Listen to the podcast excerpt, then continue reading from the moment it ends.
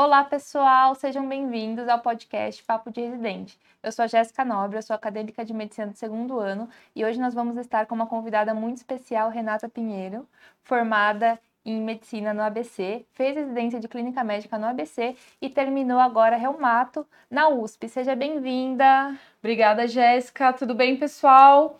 Então, como a Jéssica falou, meu nome é Renata.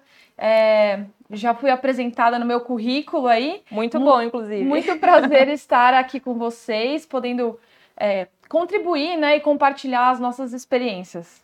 Muito obrigada, Renata, por ter aceitado o convite, por estar aqui. Tenho certeza que o pessoal de casa vai ter várias dúvidas que a gente vai conseguir sanar e a gente vai ter uma conversa muito legal sobre a clínica médica no ABC, que foi onde você fez, não é? Sim, isso. Então me conta um pouquinho sobre o que é clínica médica, como é a estrutura no ABC.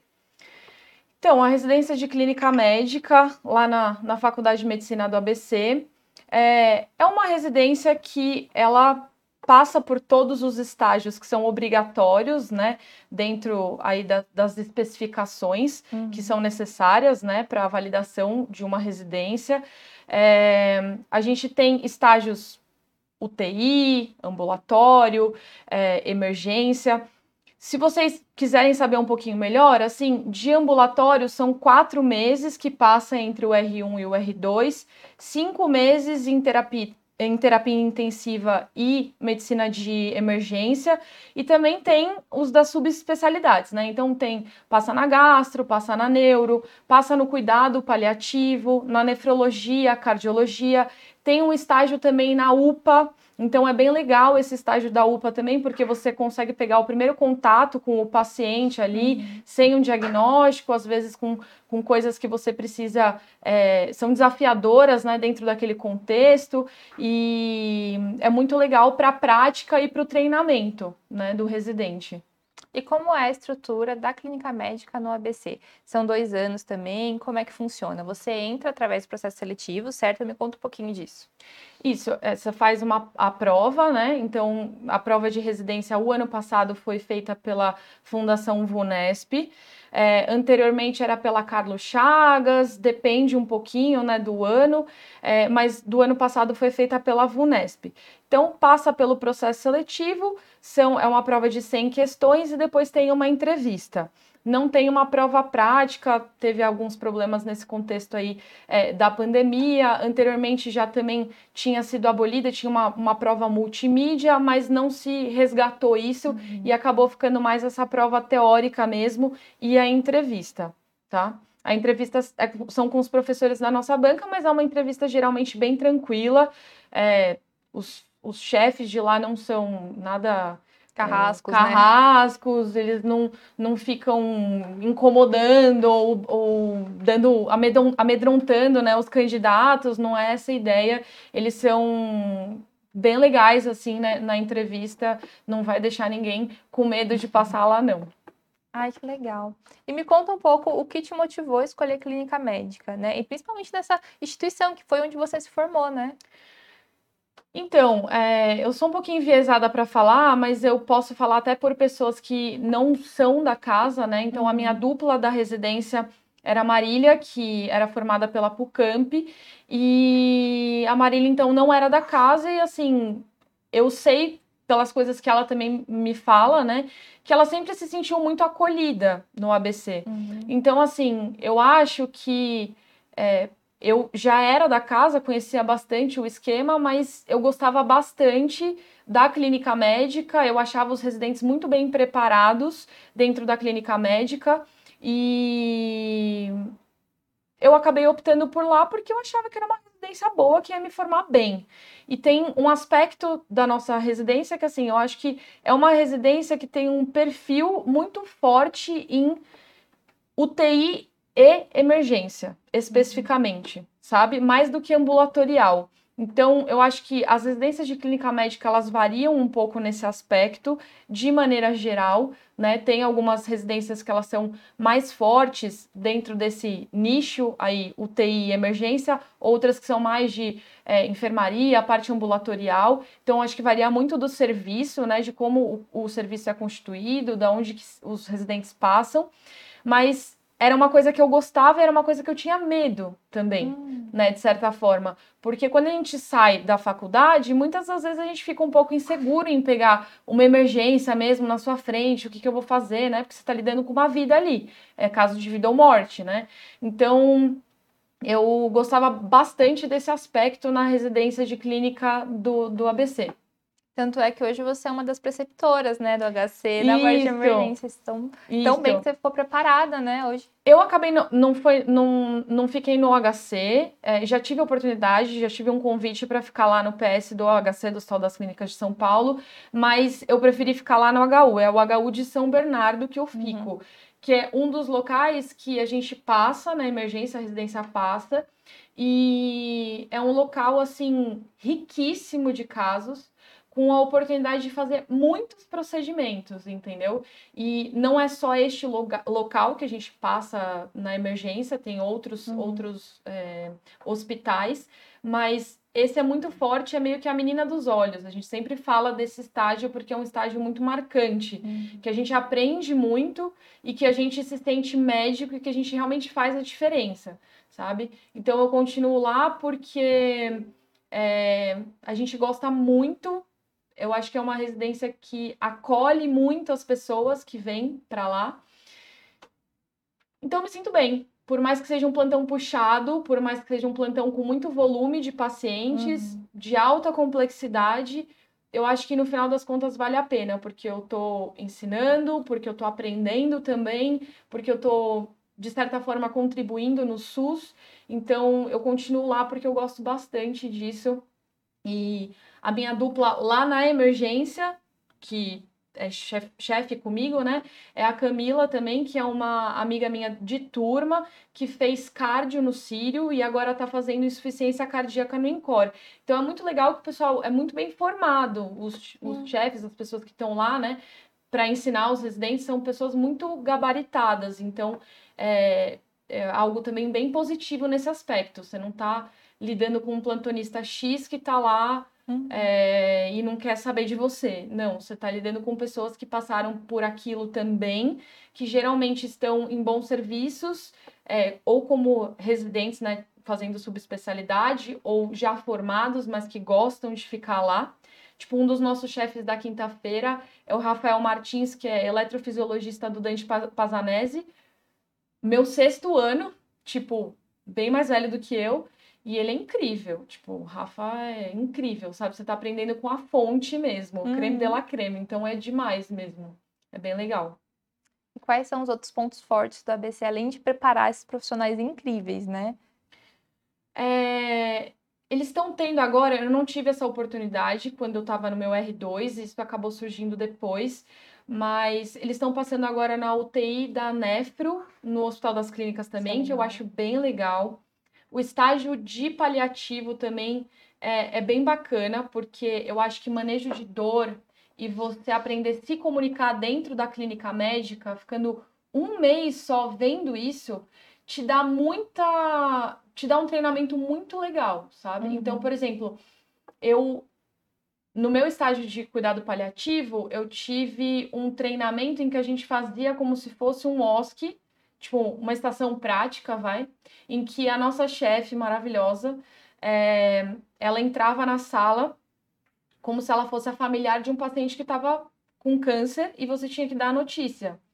Então, ela filmava a nossa comunicação e depois mostrava pra gente o que a gente tinha errado e acertado. Na verdade, não é errado e acertado, mas o que poderia ser melhor dentro daquela comunicação, entendeu? Uhum. Então, isso é essencial para um clínico, né?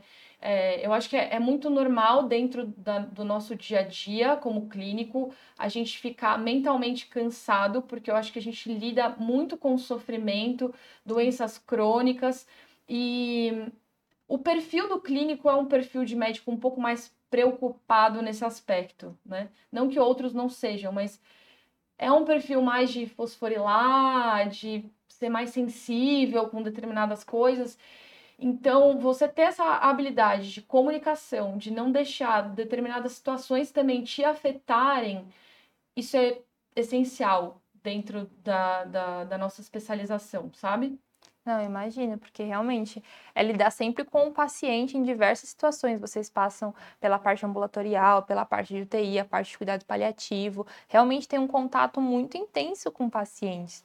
Mas mesmo assim, você falou que na sua residência você teve a oportunidade de fazer vários procedimentos e que esse era um diferencial em relação ao ABC com outras instituições. Me fale mais um pouquinho desses diferenciais. É, então, em relação à parte de procedimentos, eu acho que nós somos posso estar enganada, mas assim, pelo que eu escuto das pessoas, dos meus colegas de outras residências, eu acho que nós somos um dos serviços que mais dá ao aluno, ao residente, né, no caso, a oportunidade de fazer procedimentos.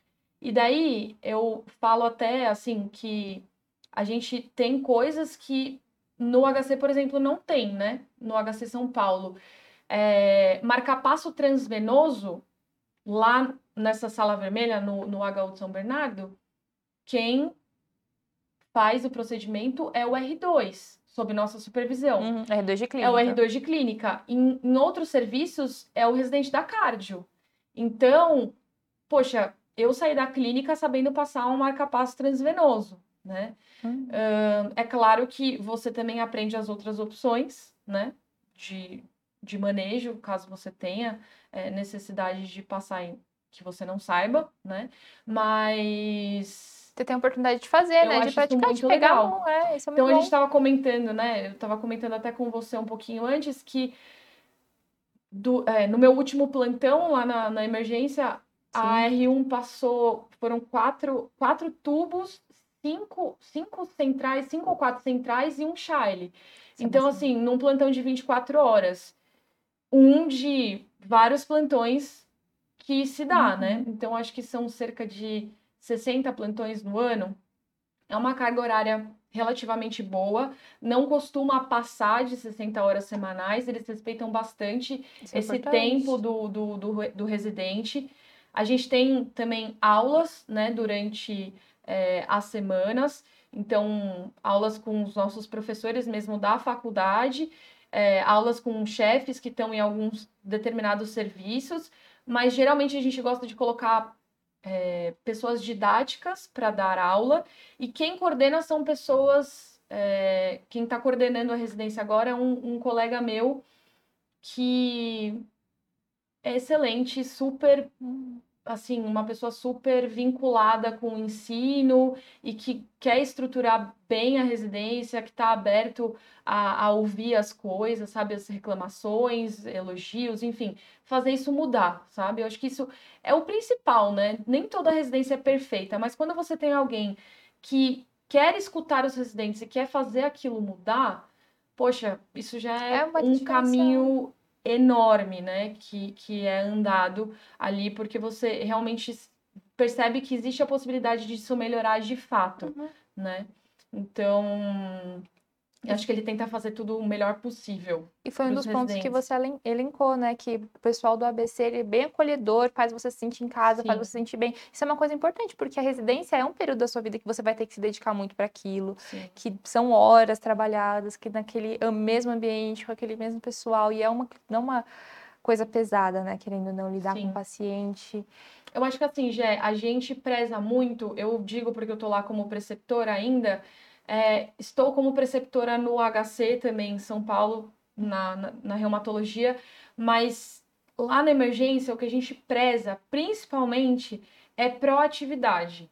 Sim. Você não precisa ser o R1 que mais sabe teoria daquelas, daquelas emergências, uhum. né? Eu acho que isso você vai aprender ao longo da residência. É claro que a gente exige que um R2 no final da residência saiba, resolver, coisas, uhum. né? As coisas. É... Mas, assim, o R1, especificamente, é a proatividade. É você ir atrás, o que, que eu preciso fazer, é, como eu faço, perguntar, uhum. questionar. Se tem dúvida em alguma coisa do exame físico, perguntar. Então, assim, não é só passar pelo estágio, é realmente se jogar no estágio. Aproveitar, né? né? Aproveitar o, o, estágio e a parte teórica a gente vai ajudar, a gente vai dar, também vai orientar onde estudar, uhum. mas o principal é isso, sabe? Ah, me fala o que mais que é de diferencial para a pessoa que vai fazer clínica médica. Assim, outras atitudes, outras coisas. O que você falaria para a pessoa que está na faculdade e que quer fazer clínica médica? É, eu acho que a clínica médica, até independente de você querer a clínica médica ou não, uh, qualquer que seja a especialidade que você vai seguir, você precisa ter uma base, né? Então, uhum. tudo que você conseguir fazer de estágios extracurriculares, de se envolver com outras atividades, não apenas dentro da, do, do, do âmbito acadêmico. acadêmico, mas também fora dele, né? Então, é, alguma atividade esportiva, é, ser diretor de alguma do CA, alguma, da é, alguma ONG, uhum. que seja. As, lá na faculdade tem, por exemplo, o Sorrir é Viver, que são dos clowns, contadores de história. Poxa, isso é incrível, sabe? Uhum. O quanto se aprende com isso, o quanto você desenvolve o seu eu médico, né? A sua habilidade de comunicação, o seu eu médico, Sim. dentro dessas outras atividades que não só estudar, né? Então, acho que, independente de clínica ou cirurgia, vale muito a pena Sim. você fazer essas outras atividades. E, especificamente para quem quer clínica, mas também para os outros, acho que vale um também. geral. É, é esses estágios fora da sua faculdade, porque na sua faculdade você conhece mais ou menos o esquema, é óbvio que você tem algum setor que é muito legal, você nunca passou, ou que você quer viver melhor aquilo, vá atrás de coisas a mais para você fazer, entendeu? Então, quando eu estava na faculdade, eu fiz um estágio de UTI lá no INCOR. Foi incrível. Eu aprendi muita semiologia cardíaca, aprendi bastante coisa de cardio, e para mim foi muito legal isso. Então, valeu muito a pena, sabe? É, você se jogar e ter a oportunidade de viver outros serviços, você conhecer como é que é o funcionamento de outros serviços, você se especializar um pouquinho mais, ou você aprender como é que se faz determinadas coisas na prática, porque a prática é muito diferente, né? Sim. Ou colar, às vezes, num professor ou num plantonista ou alguém que te abriu a oportunidade de estar com ele no dia a dia, né? Então, tá passando lá no terceiro ano, terceiro, quarto ano, conhecer um plantonista, ou tem um professor que gostou mais, poxa, posso te acompanhar num plantão, posso te acompanhar num fim de semana, qualquer coisa que seja, para você ver e às vezes você vai, até vai conseguir oportunidade de ficar mais tempo com essa pessoa, porque na medicina é isso, você decora e aprende as coisas muito na prática, né? No que você faz na prática. Se você não treina, você não vai lembrar. E a prática é diferente do livro. Né? A gente sempre. O paciente não lê livro quando ele se, a, se apresenta na sua frente, sabe? Então, acho que isso é, realmente são coisas que eu recomendaria para quem quer, não só clínica médica, mas qualquer uma. qualquer outra especialidade que a gente tem muita tendência de entrar naquela bolha da faculdade, né? Ficar Sim. só nas atividades que a faculdade exige, só naquele campo prático da faculdade e aquilo. É fazer coisas extracurriculares, porque era o que você estava falando até, é, antes da gente começar a gravar, imagina. É, o paciente, ele quer uma pessoa ali, a gente continua sendo uma pessoa, a gente tem que conseguir distrair a mente, ter os nossos hobbies e também sair desse, desse âmbito, procurar estágios fora da sua universidade. Uhum. É muito importante conhecer outros campos, né, porque eventualmente a maioria dos alunos querem prestar uma residência, conhecer outros profissionais, isso faz toda a diferença para a formação, para ter contato, para ter tudo isso. Estava me contando que você competia no atletismo, não é isso?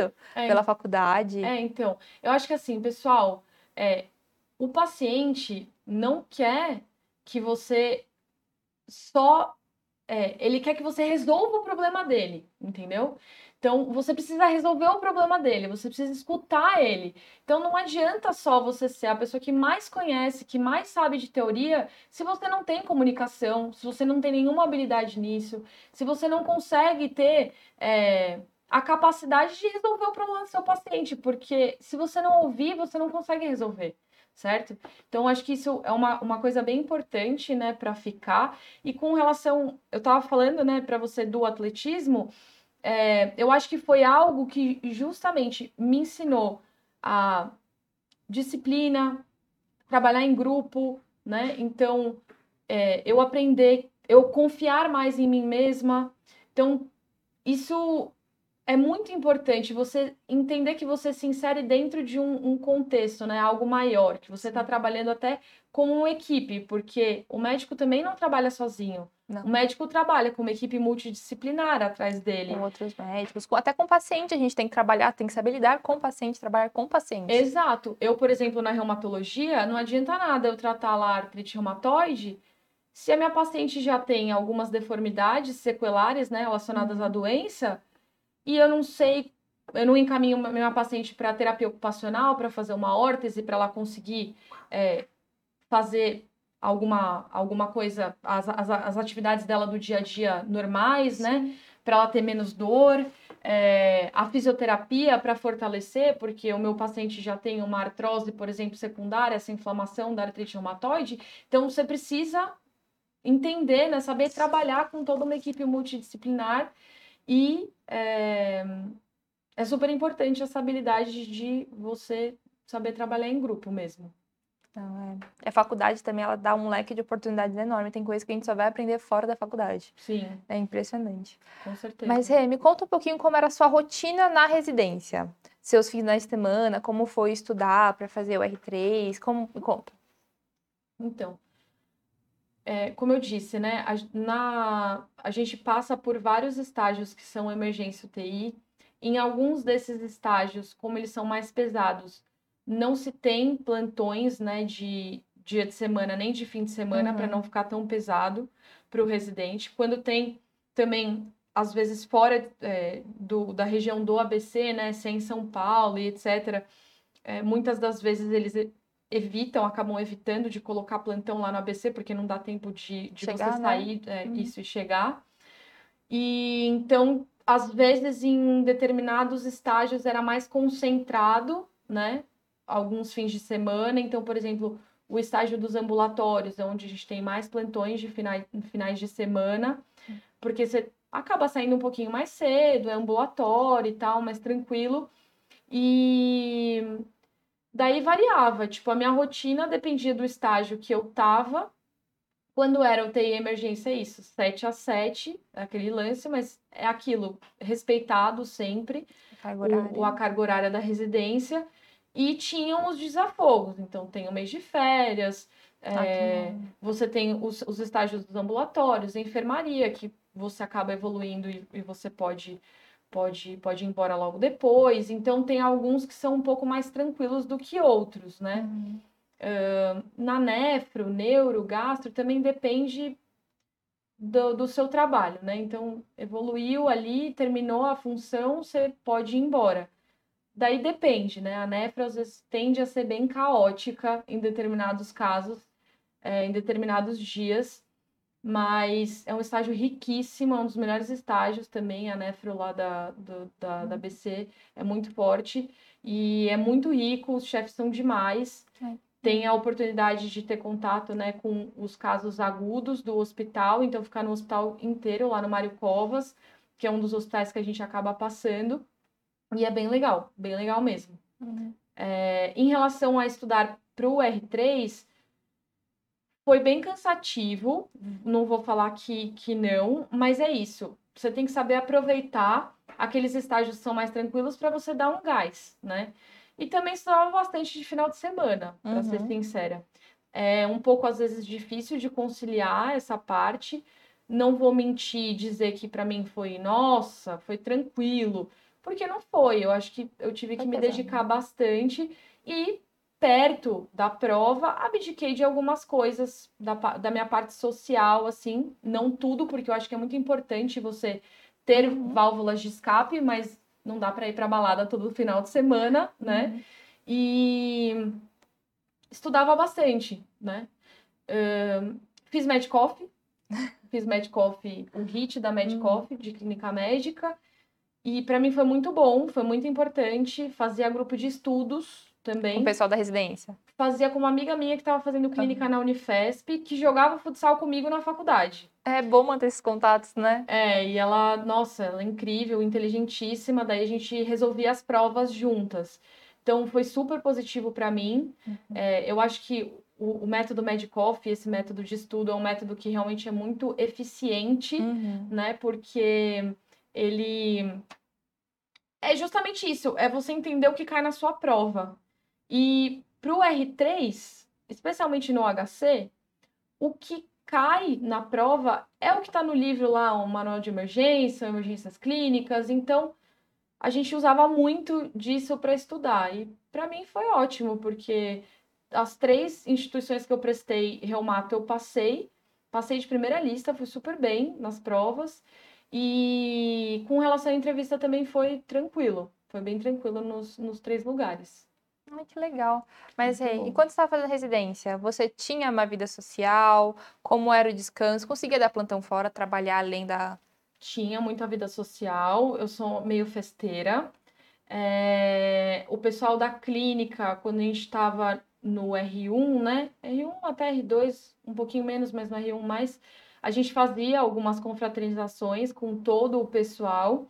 Era pré-pandemia, né? Uhum. Então a gente conseguia se reunir mais. E sobre plantões fora, assim, eu trabalhei antes de entrar na residência, né? uhum. né? Então eu terminei a faculdade, passei na residência, tranquei a residência de clínica, fui para o exército um ano. Uhum. Servi o exército um ano e foi super importante para mim, porque eu, eu trabalhei fora, é, trabalhava dentro do exército também como médica, fiz alguns cursos de atendimento pré-hospitalar, que foi muito positivo para mim. É, então eu juntei uma, um dinheiro muito bom. E aí, quando eu fui para a residência, eu não fiquei me matando de trabalhar, não. Assim, hum. foi uma opção minha. Os meus amigos davam plantão fora, tranquilo. Ninguém não é como uma residência de ortopedia ou de cirurgia, não dá para conciliar. É, dá, dá super para conciliar, mas foi uma opção minha. Sim. Porque eu tinha o meu dinheirinho, eu conseguia me bancar lá, lá no ABC é relativamente barato para viver e morar, então não tinha grandes problemas assim. E então dava super certo para fazer. E aí foi uma opção minha. É isso. Tipo, eu queria aproveitar a residência e estudar. E deu certo, né? Porque acabei passando onde eu queria, na subespecialidade. Uhum. Infelizmente não tem reumato lá no, no, no, ABC. E reumato residência, né? Tem reumatologia, mas não residência de reumato. Então eu acabei indo para o HC. E foi uma escolha muito feliz, porque eu sou muito completa, muito feliz com o que eu faço mesmo. Hum, que bom. Inclusive, era isso que eu ia te perguntar em seguida. Quais são os caminhos que o, o, clínico, depois de fazer residência clínica, tem? Então, a gente pode fazer sub e o que mais que a gente pode fazer sendo clínico?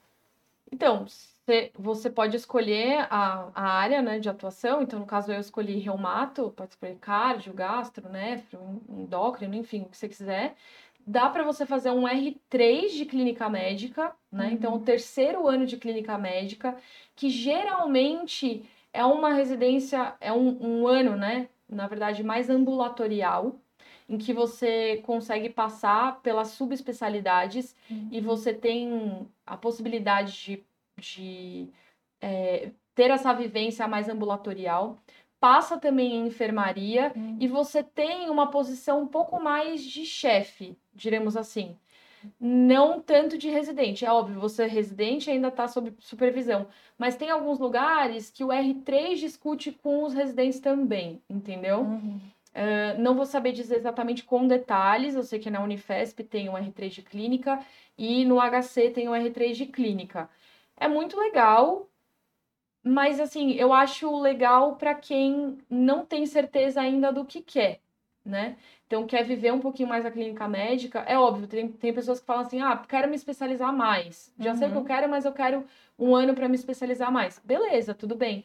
Mas geralmente são pessoas que ficam um pouco mais na dúvida e são excelentes clínicos. Mas é isso. Sim. Às vezes não tem certeza o que, o que quer, sabe?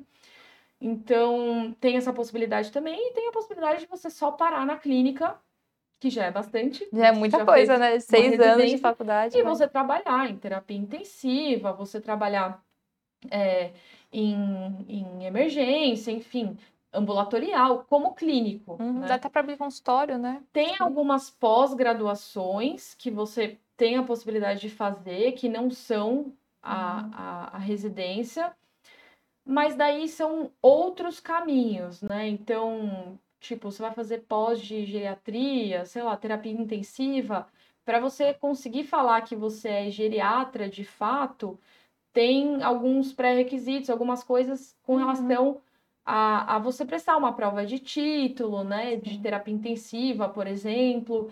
Então, acaba que talvez o caminho é mais, mais longo, vai? Porque tem que estudar muito, muito, muito mesmo para passar nessas provas de título. E, e quer queira, quer não, a residência te dá uma base muito boa, né? Porque você Sim. tá vivendo aquilo de uma forma muito Muito mais intensa, Muito né? mais Você tem intensa. a prática, você tem a teoria, você tem aqueles professores para te orientar. É um pouco exatamente. diferente do que Exatamente. só após. Tipo, lá na Reumato do HC, a gente tem um cronograma de aulas de aulas duas vezes por semana com os nossos chefes. Então é muita coisa. Isso E é no, na sub, né? São atualizações e Uhum. atualizações, porque todo ano muda, né? Os guidelines, americano, europeu, brasileiro, muda, a gente faz aula para discutir, tem discussão de caso clínico, então é muito rico. Uhum. Não que a pós não seja, mas não dá para comparar É uma vivência diferente, um né? tempo de residência com um tempo de pós, Sim. quando eu estou falando daquelas pós que são uma vez por semana, enfim. Não que não dê para fazer, não é isso. Não é isso. Mas eu acho que é, o caminho às vezes é mais longo nesse aspecto para você se titular como subespecialista, né? Uhum. Agora, até terapia intensiva é diferente da minha época. Terapia intensiva, antes você tinha que fazer o pré-requisito em clínica médica para você prestar. Agora não mais. Agora você pode prestar direto da, da, da faculdade, né? Então, é, acho que para quem tem certeza já disso, também é uma, uma super opção, tá? Sim. Eu acho que é legal. Mas no final das contas, se você, eu acredito que assim, se você se atualiza, se você tem responsabilidade sobre o paciente, se você vai atrás de estudar mesmo, pouco importa, sabe? O, o título ou Sim. não. O que importa é você realmente estar fazendo aquilo que você está apto a fazer, sabe? Sim. E aproveitar as oportunidades que você tem. Que tem gente que está na residência não aproveita as oportunidades que tem. Exatamente. Tem gente que está na pós. É é sempre aquela história. Não é a instituição que Exatamente. forma o aluno, é o aluno que tem que se formar usando as ferramentas da instituição. Exatamente. Mas realmente faz muita diferença, assim. É claro que a instituição que você está ajuda em muito. Sim. E é o papel dela te fornecer essas ferramentas, Sim. né? Mas é isso que você falou, não adianta nada eu estar no melhor hospital do mundo e eu não aproveitar o que o melhor hospital do mundo tem a me oferecer, entendeu? Sim. Porque daí eu vou ser só mais um, né? E o nosso objetivo não é ser melhor que os outros, é ser melhor para o nosso paciente, né? Principalmente. Então, acho que isso é algo a ser pensado. Inclusive, uma conversa que a gente estava tendo que eu adorei foi o que se espera do R1 em clínica médica, né? Que é a questão de ser proativo. A gente não espera. Pode falar você que entende mais. Não é isso. É, em relação à proatividade, eu. Quando a gente está lá na, no- na emergência, eu não espero que o R1 seja o mais teórico, né? A pessoa com mais bagagem teórica. Eu espero que o R1 seja o mais proativo, que ele queira aprender, que ele Uhum. esteja disposto a aprender. E isso envolve diversas coisas, né? É, tanto a atitude dele Uhum. né, perante os pacientes, quanto a minha presença, né? Então, perguntar, aproveitar que eu estou ali para tirar as dúvidas e também se jogar naquilo, querer fazer as coisas, botar a mão na massa de Sim. fato, entendeu? Então, acho que isso é o que mais se espera de um R1 de, de clínica. Mas é aquilo, o R2, não dá para no final do R2 ele não saber nada, né? Sim. Ele precisa saber alguma coisa porque ele vai se formar na clínica médica, então ele tem que conseguir resolver aquilo que aparece na frente dele. Óbvio que nem tudo a gente resolve. Eu ainda não resolvo 100% das coisas. E acho que nenhum médico do mundo resolve 100% das coisas. Mas é sempre procurar Mas mais. se você não sabe, você vai Sim. atrás. Eu acho que isso é o principal. Humildade, né? Eu não sei, eu vou atrás. Porque eu não vou prejudicar uma pessoa porque eu acho que eu sei e não sei. Entendeu? Nossa, isso é muito importante. Então, Sim. Isso acontece muito, né? Sim. Chefes e pessoas que se acreditam capazes de fazer determinadas coisas e estão desatualizadas, desinformadas sobre aquele assunto. Então, assim, é muito importante que você tenha e nunca perca essa humildade de você olhar para um caso e falar: uhum. caramba, fiz tal coisa, não resolveu. Deixa eu baixar minha cabeça, deixa eu pegar um livro, deixa eu conversar com alguém, deixa eu pedir uma segunda Sim. opinião para saber o que eu faço agora. Porque eu não tô lidando com o meu ego ali, eu tô Sim. lidando com uma pessoa que está na minha frente, especialmente na emergência, entre a vida e a morte, né? Sim. Então, acho que isso é o mais importante. E por isso que todos estamos juntos, né? É. E temos que aprender a viver dentro desse contexto. Né? Uma coisa que eu ouvi que na minha cabeça faz muito sentido é que o médico ele não é obrigado a acertar sempre, uhum. mas ele é obrigado a não errar, porque se você erra com o um paciente é uma coisa Sim. muito grave. Exatamente. Se você não pede uma segunda opinião quando você está em dúvida, se você faz uma coisa que você não tem certeza, isso é muito grave. Não é você saber sempre, mas é você evitar ao máximo errar com o paciente, com a pessoa do seu lado. Não é é muito engraçado como as pessoas não têm às vezes Sim. isso. E realmente não é humilhação nenhuma você pedir uma segunda opinião. Muito pelo contrário, a gente tem que sempre estar tá aprendendo. Todo mundo sempre aprende. Gé, eu acho que a partir do momento em que o médico perde o medo, você é. está em perigo. Sim. Porque o medo te faz ter um pouco mais de cautela em relação às coisas, Sim. sabe? Não tô falando que é para você ficar com medo, meu Deus, eu estou amedrontado, eu não vou conseguir fazer nada. Não é isso. É aquilo que você falou, tem Mas humildade, Mas é um receio, né? tipo, você sempre questionar que aquilo que você tá fazendo, entendeu? Isso aqui que eu estou propondo é o melhor para esse paciente? Uhum. Porque também varia. Eu posso pegar uma mesma doença em diferentes pacientes e eu ter que agir de diferentes formas a depender do contexto que eu estou falando, uhum. entendeu? Uhum. Então você também tem que individualizar o tratamento de acordo com quem você está falando ali. Sim. Entendeu? Então isso é uma coisa muito importante, né? Na clínica médica a gente tem muito isso. Não é algo exato e objetivo na maioria das vezes. Ah, opera ou não opera? Fixa ou não fixa? Faz ou não faz? Tem muitas coisas que são mas na clínica, muitas das vezes, você precisa individualizar. Uhum. Entendeu? Então, acho que é uma boa coisa para ficar aí. De... Não, também acho. Tá, então já que a gente já tá finalizando, acho que a gente já passou pelos principais pontos, você tem alguma história, alguma coisa que te marcou durante a residência? É, pensando assim, é, pensando assim em história, tem algumas histórias da minha residência de clínica, mas tem uma história muito legal da minha residência de reumato, uhum. que eu tenho um carinho muito especial, assim, é uma paciente que eu tenho um, um profundo zelo, é... que é uma paciente que ela acompanhava em São Caetano com uma amiga minha que trabalhava numa num AME, se eu não me engano não lembro exatamente qual era o local que ela trabalhava. E daí, essa, essa, essa minha amiga, ela já era formada, uhum. reumatologista e tal, só que ela estava nesse local que não tinha recurso. E a paciente tinha uma alteração hepática bem exuberante, ela tinha uma hipertensão pulmonar bem significativa também, alguns exames de autoimunidade que estavam alterados, enfim, estava estranho. E um neurologista tinha mandado essa paciente para ela como se fosse um lupus. E ela falou assim: Rê, eu tô achando que essa paciente não é lupus. Só que eu não sei o que é, porque eu não consigo investigar por aqui. Ela precisaria ser internada para investigar mais a fundo, é, talvez até fazer uma biópsia hepática, enfim. Ok. Eu consegui puxar essa paciente, né, para a gente avaliar no, no, HC. no HC via cross consegui puxá-la.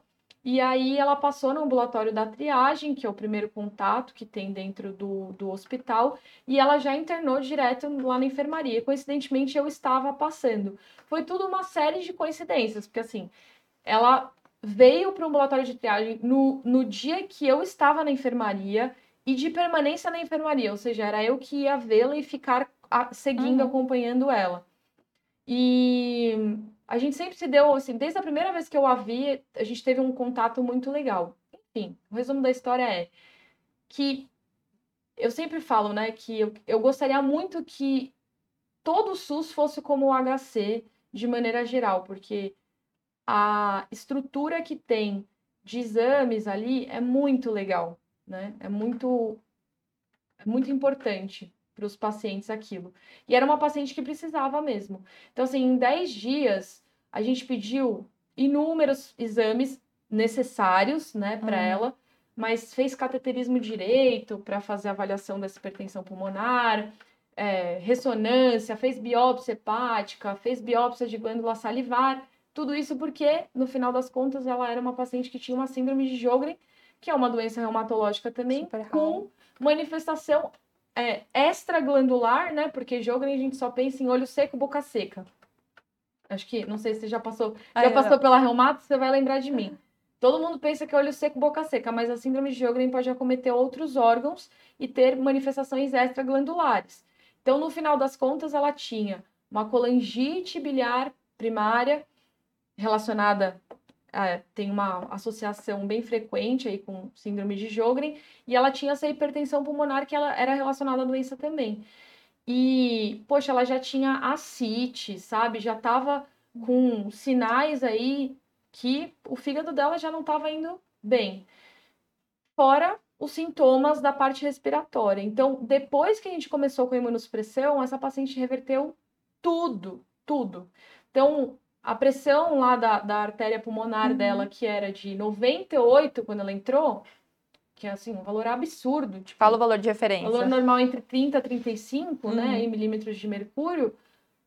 Poxa, tava três vezes mais ela normalizou depois da imunossupressão. Então, foi, é uma paciente que eu, assim, me brilha os olhos e me deixa emocionada porque eu acho que talvez ela teria se perdido no sistema, entendeu? Uhum. Ela talvez não tivesse tido a mesma oportunidade se ela tivesse ficado lá.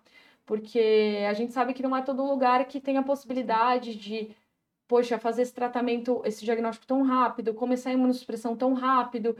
Então foi excelente para ela e a gente fica muito feliz, porque, assim, paciente super jovem, sabe? 38 anos, duas filhas, e eu me vinculei muito a ela. Então, tenho muito carinho por essa paciente. E daí é isso. Acho que foi um, um caso que me marcou muito. Tive outros durante a, a residência aí. Tive um outro paciente numa enfermaria de clínica também, que acabou é, falecendo sem diagnóstico, uhum. que também me marcou bastante. É, foi algo que eu tive que aprender a lidar, porque foi a primeira vez que eu perdi uma pessoa sob meus cuidados, que eu tinha me apegado e me vinculado tanto, uhum. sabe? Então fiquei, nossa, duas semanas triste, pensando nele e tudo mais. Então, isso, de certa forma, não é uma coisa positiva. Eu tive que aprender a lidar, tive que aprender a trabalhar. E é isso. Eu acho que a, a residência também te dá essa oportunidade de você viver muitas coisas uhum. e você também se proteger e saber como lidar com determinadas situações, sabe? Então, foi super positivo de maneira geral, é, mesmo com esse desfecho, né? Mas para mim foi muito importante eu, ele ter passado na minha vida.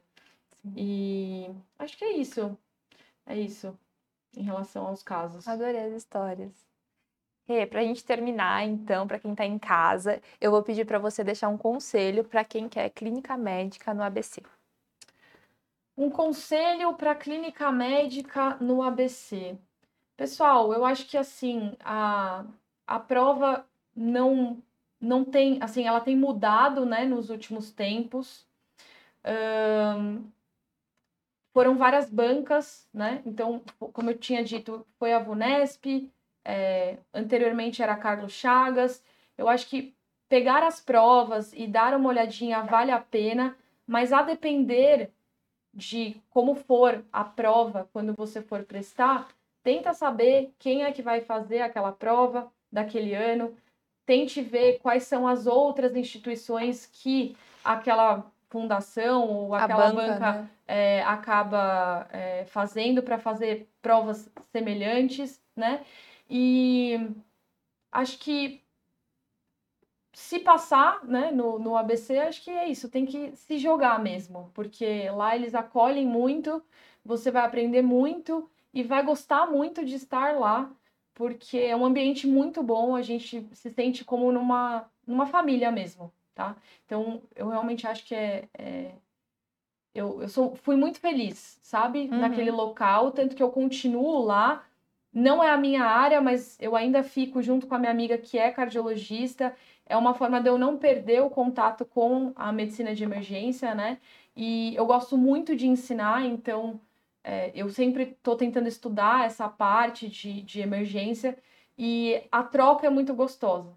Então, meu conselho para quem vai, é, quer ABC, eu acho que é literalmente aproveitar a sua própria faculdade quando for prestar, prestar a prova, tentar entender um pouquinho de como que é a banca daquele ano e se envolver quando Sim, passar. Se envolver. É, importante. Se envolver em tudo. Obrigada, Rê. Muito obrigada por ter aceitado o convite. Foi uma delícia Obrigada conversar com você. Acho que o pessoal em casa conseguiu tirar muitas dúvidas e conhecer um pouquinho mais a residência, né? E caso tenha alguma dúvida, pode mandar. Pode lá no- mandar. Se tiver interesse em participar do podcast, pode mandar mensagem. Sim, pode mandar aí no, no, no chat, né? Nas redes também. É, a gente responde todas as dúvidas aí, todas as perguntas. Beleza? Tchau, pessoal! Tchau, gente. Valeu!